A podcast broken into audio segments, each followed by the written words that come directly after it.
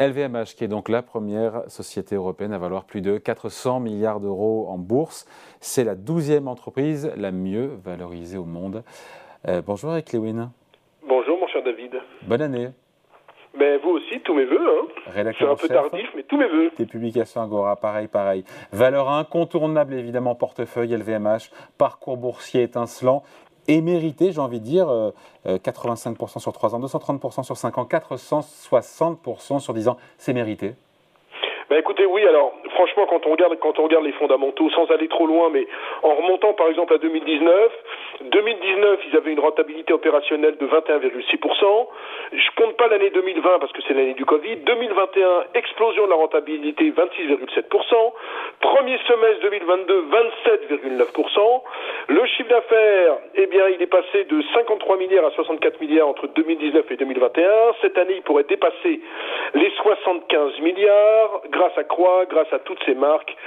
Dior, bien évidemment, Bulgarie, NC, Vuitton. Le groupe a multiplié les acquisitions et pourtant, et pourtant, il est excessivement bien géré. Vous avez euh, sur le premier semestre notamment un free cash flow de 4 milliards. Vous avez un gearing, c'est-à-dire un ratio d'endettement net sur fonds propres de, de 20%. C'est-à-dire qu'en fait, avec, avec LVMH, euh, il n'y a jamais de mauvaise surprise, dans la mesure où non seulement ils sont sur des marques fortes, avec une, de fortes complémentarités, mais en plus parce qu'ils ont ce fameux pricing power, c'est-à-dire que c'est vraiment la boîte avec Hermès qui peut en permanence augmenter ses prix sans que sa demande ne s'affaisse. Et contrairement, par exemple, à Kering avec Gucci, ou Gucci, c'est une marque qui est entrée un petit peu dans le mass market, c'est-à-dire que même si elle est chère, avoir du Gucci, c'est pas tellement luxueux.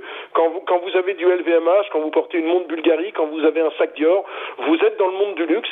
Et donc, vous, vous additionnez le fait que les marques soient très fortes, le fait qu'il y a une rentabilité hors du commun, le fait que la société soit très bien gérée, et vous obtenez donc une, une boîte qui, qui est très intéressante et qui, encore même euh, à ce niveau-là, ne se paye pas très très cher parce que quand on fait par exemple un comparatif entre LVMH et Hermès, alors c'est sûr qu'Hermès est, plus rentable, mais euh, Hermès vaut 45 fois les bénéfices, sur LVMH on est simplement à 24 fois les bénéfices, donc c'est pas une folie, c'est pas une folie, on a déjà payé le, groupe beaucoup plus, c'est une, très belle société. Et puis il y a la réouverture euh, de la Chine aussi, conjoncturellement, qui porte aussi la valeur puisque ça fait beaucoup de clients évidemment qui sont friands des produits de la marque.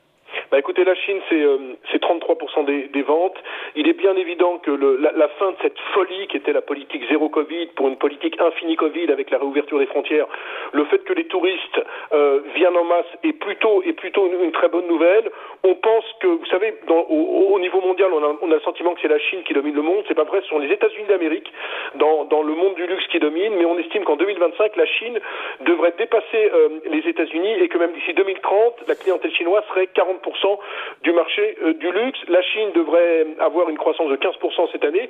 Et ce qui est intéressant dans le groupe LVMH, si vous voulez, c'est que même si on ferme les frontières en Chine, ils sont tellement forts aux États-Unis et tellement forts en Europe qu'il ne peut pas se passer grand-chose. C'est-à-dire que grosso modo, c'est une société qui n'est pas comme Kering avec Gucci euh, chino-dépendant, mais qui profite également de la révolution de la Chine. Donc on a le sentiment que quelles que soient les zones qui peuvent être touchées, eh bien il y a toujours moyen de compenser, et c'est pour ça que les résultats euh, sont vraiment hors du commun. La question de la succession de Bernard Arnault, elle se pose ou pas, elle se dessine? Quels sont les signaux qui sont envoyés par le groupe? Mais écoutez, il y a, y a, Pietro Beccari, qui est, qui est quelqu'un qui était avant euh, patron de, de, Dior Couture, qui est depuis 16 ans dans, dans le groupe. Hein. Il a été euh, loué par, euh, par Bernard Arnault. Il est nommé à la tête de Louis Vuitton. Et puis Delphine Arnault, qui est la fille de Bernard Arnault, est, est, nommée à la tête de Dior. Et ce qui est intéressant, c'est que Bernard Arnault a cinq enfants. Les cinq sont dans la société. Donc pour, pour les, les investisseurs institutionnels, c'est une très bonne nouvelle parce qu'on voit, un, qu'il y a une continuité avec la famille qui reste en place et que deux, Bernard Arnault a su, contrairement à de nombreux groupes, s'entourer de personnes très très très compétentes pour gérer euh, ces différentes entités et ça c'est plutôt c'est plutôt une, excellente nouvelle. Donc franchement j'ai regardé le dossier pour vous ce matin de, de fond en comble. Il y a il y a très peu d'incertitudes sur ce dossier, c'est-à-dire qu'il y, a très peu d'éléments où vous dites tiens ça peut être des éléments négatifs qui peuvent faire baisser le titre. Alors bien évidemment si les marchés rebaissaient, ce qui est un petit peu mon, feeling, si on perdait 300 400 points, euh, LVMH pourrait rebaisser, mais, très franchement je vois pas tellement d'anicroche, je vois pas tellement de, de, de, phénomènes négatifs sur ce dossier qui sait, un, assurer la, gouvernance et assurer la succession. Deux, c'est complètement équilibrer son mix produit entre les différentes régions du monde. Trois, a une telle quantité de marques premium qu'il est capable finalement de, bien se développer à travers le monde. Et quatre, qui a des fondamentaux, fondamentaux pardon, exceptionnels, parce que c'est quand même une boîte qui, a deux ans et demi, a racheté Tiffany. Et même deux ans après Tiffany, avoir un gearing, c'est-à-dire un ratio net euh, d'endettement net sur fonds propres de simplement 20%, prouve que la société est excessivement bien gérée. Donc même en termes de stratégie de croissance externe, ils savent faire, et non seulement c'est très rapidement relutif, mais il n'y a jamais, jamais de dégradation de la situation financière. Alors je veux pas être, si vous voulez, un, un Arnaud maniaque quand je dis ça, mais, mais, mais, mais, mais je trouve que c'est l'une des rares sociétés peut-être avec l'air liquide, peut-être avec l'air liquide, qui n'a quasiment aucun défaut, et donc c'est pour ça qu'elle est plébiscitée avec, par les investisseurs. Et dernière chose, David, c'est que LVMH pèse 17% du CAC 40. Donc vous, si vous êtes un, un, fonds de pension américain, un investisseur allemand, un investisseur anglais, et que vous voulez investir sur le CAC 40, et que vous n'avez pas envie de faire de tracker parce que vous avez envie de faire du stock picking, et que vous vous dites, tiens, le CAC peut gagner 15% cette année par exemple, LVMH c'est incontournable, c'est 17% de l'indice. Donc elle est en plus incontournable dans tous les portefeuilles, un peu comme l'était, je, je, reviens là-dessus, à une époque Air Liquide où tout gérant dans le monde avait l'air liquide, et c'est le cas avec LVMH. Vous n'avez pas un gérant en France, vous n'avez pas un gérant dans le monde qui n'a pas, s'il s'intéresse à la France, du LVMH en, portefeuille, et c'est pour ça que le titre euh, connaît, euh, vous le disiez, je crois que le CAC 40 sur 10 ans, je regardais les chiffres, a fait plus 45%. Sur LVMH, on est, vous, vous, le rappelez en début de, de, de reportage, 460%. Non, le CAC fait 86% en 10 ans, LVMH fait plus, plus 460%. Sur 5 ans, le CAC fait plus 27% et LVMH fait plus 228%. Donc 10 fois la performance.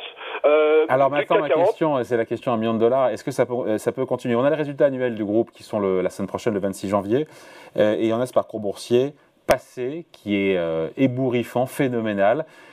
Euh, voilà, stop ou encore, c'est la question qu'on se pose. Bah, euh, incontournable en portefeuille, mais on ne peut pas imaginer avoir les mêmes niveaux de bah, performance boursière dans les prochaines années, non? Mais on aurait pu dire ça il y a un an, il y a deux ans, il y a trois ans. Hein. Ouais, non, mais quand l'année dernière, par exemple, ensemble, on parlait des GAFAM, des Tesla, vous aviez des valorisations qui étaient complètement stratosphériques. Je crois qu'à une époque, je ne vais, pas dire de bêtises, mais Tesla se payait 25 fois le chiffre d'affaires. Donc vous pouvez vous dire à un moment ou à un autre, c'est n'importe quoi cette valorisation. Même chose sur Netflix. Le problème d'LVMH, je le disais en, en début d'émission, c'est un PE entre 23 et 25. Donc, c'est pas démentiel. Historiquement, le PE e en fait, Hermès à 47 fois les bénéfices, c'est un peu cher. Vous vous dites pas, ouah, qu'est-ce que c'est cher. Maintenant, bien évidemment, si le marché consolide, bien évidemment, s'il y a des, s'il y a des, des, signes qui se multiplient de récession, etc., etc., le titre peut rebaisser. Mais pour moi, il y a une dynamique haussière qui est totalement incontestable parce qu'encore une fois, je vois pas de mauvaise surprise. Alors peut-être que la rentabilité sera pas à 27,5 comme on l'attend, mais à 27%. Et so what? Ça reste un groupe extrêmement bien géré. Et dans le monde du luxe, quand vous devez choisir un groupe dans le monde du luxe, alors vous pouvez acheter du Salvatore Ferragamo, du Montclair en vous disant qu'il peut y avoir OPA, mais vous avez quand même envie d'avoir du LVMH en portefeuille. C'est pour ça que la valeur, de toute façon, est incontournable en portefeuille, même si là, je l'achèterai pas évidemment David aujourd'hui, puisque je pense que le CAC 40, et je terminerai là-dessus, peut consolider de 400 à 500 points parce qu'on est monté quand même très très très très vite. Donc n'achetez pas évidemment LVMH aujourd'hui, mais surtout repli de 5 à 7 il ne faut pas se poser de questions. Merci beaucoup. Point de vue signé Eric Lewin, rédacteur en chef des publications Zagora. Merci Eric, salut. Merci David, salut. Ciao.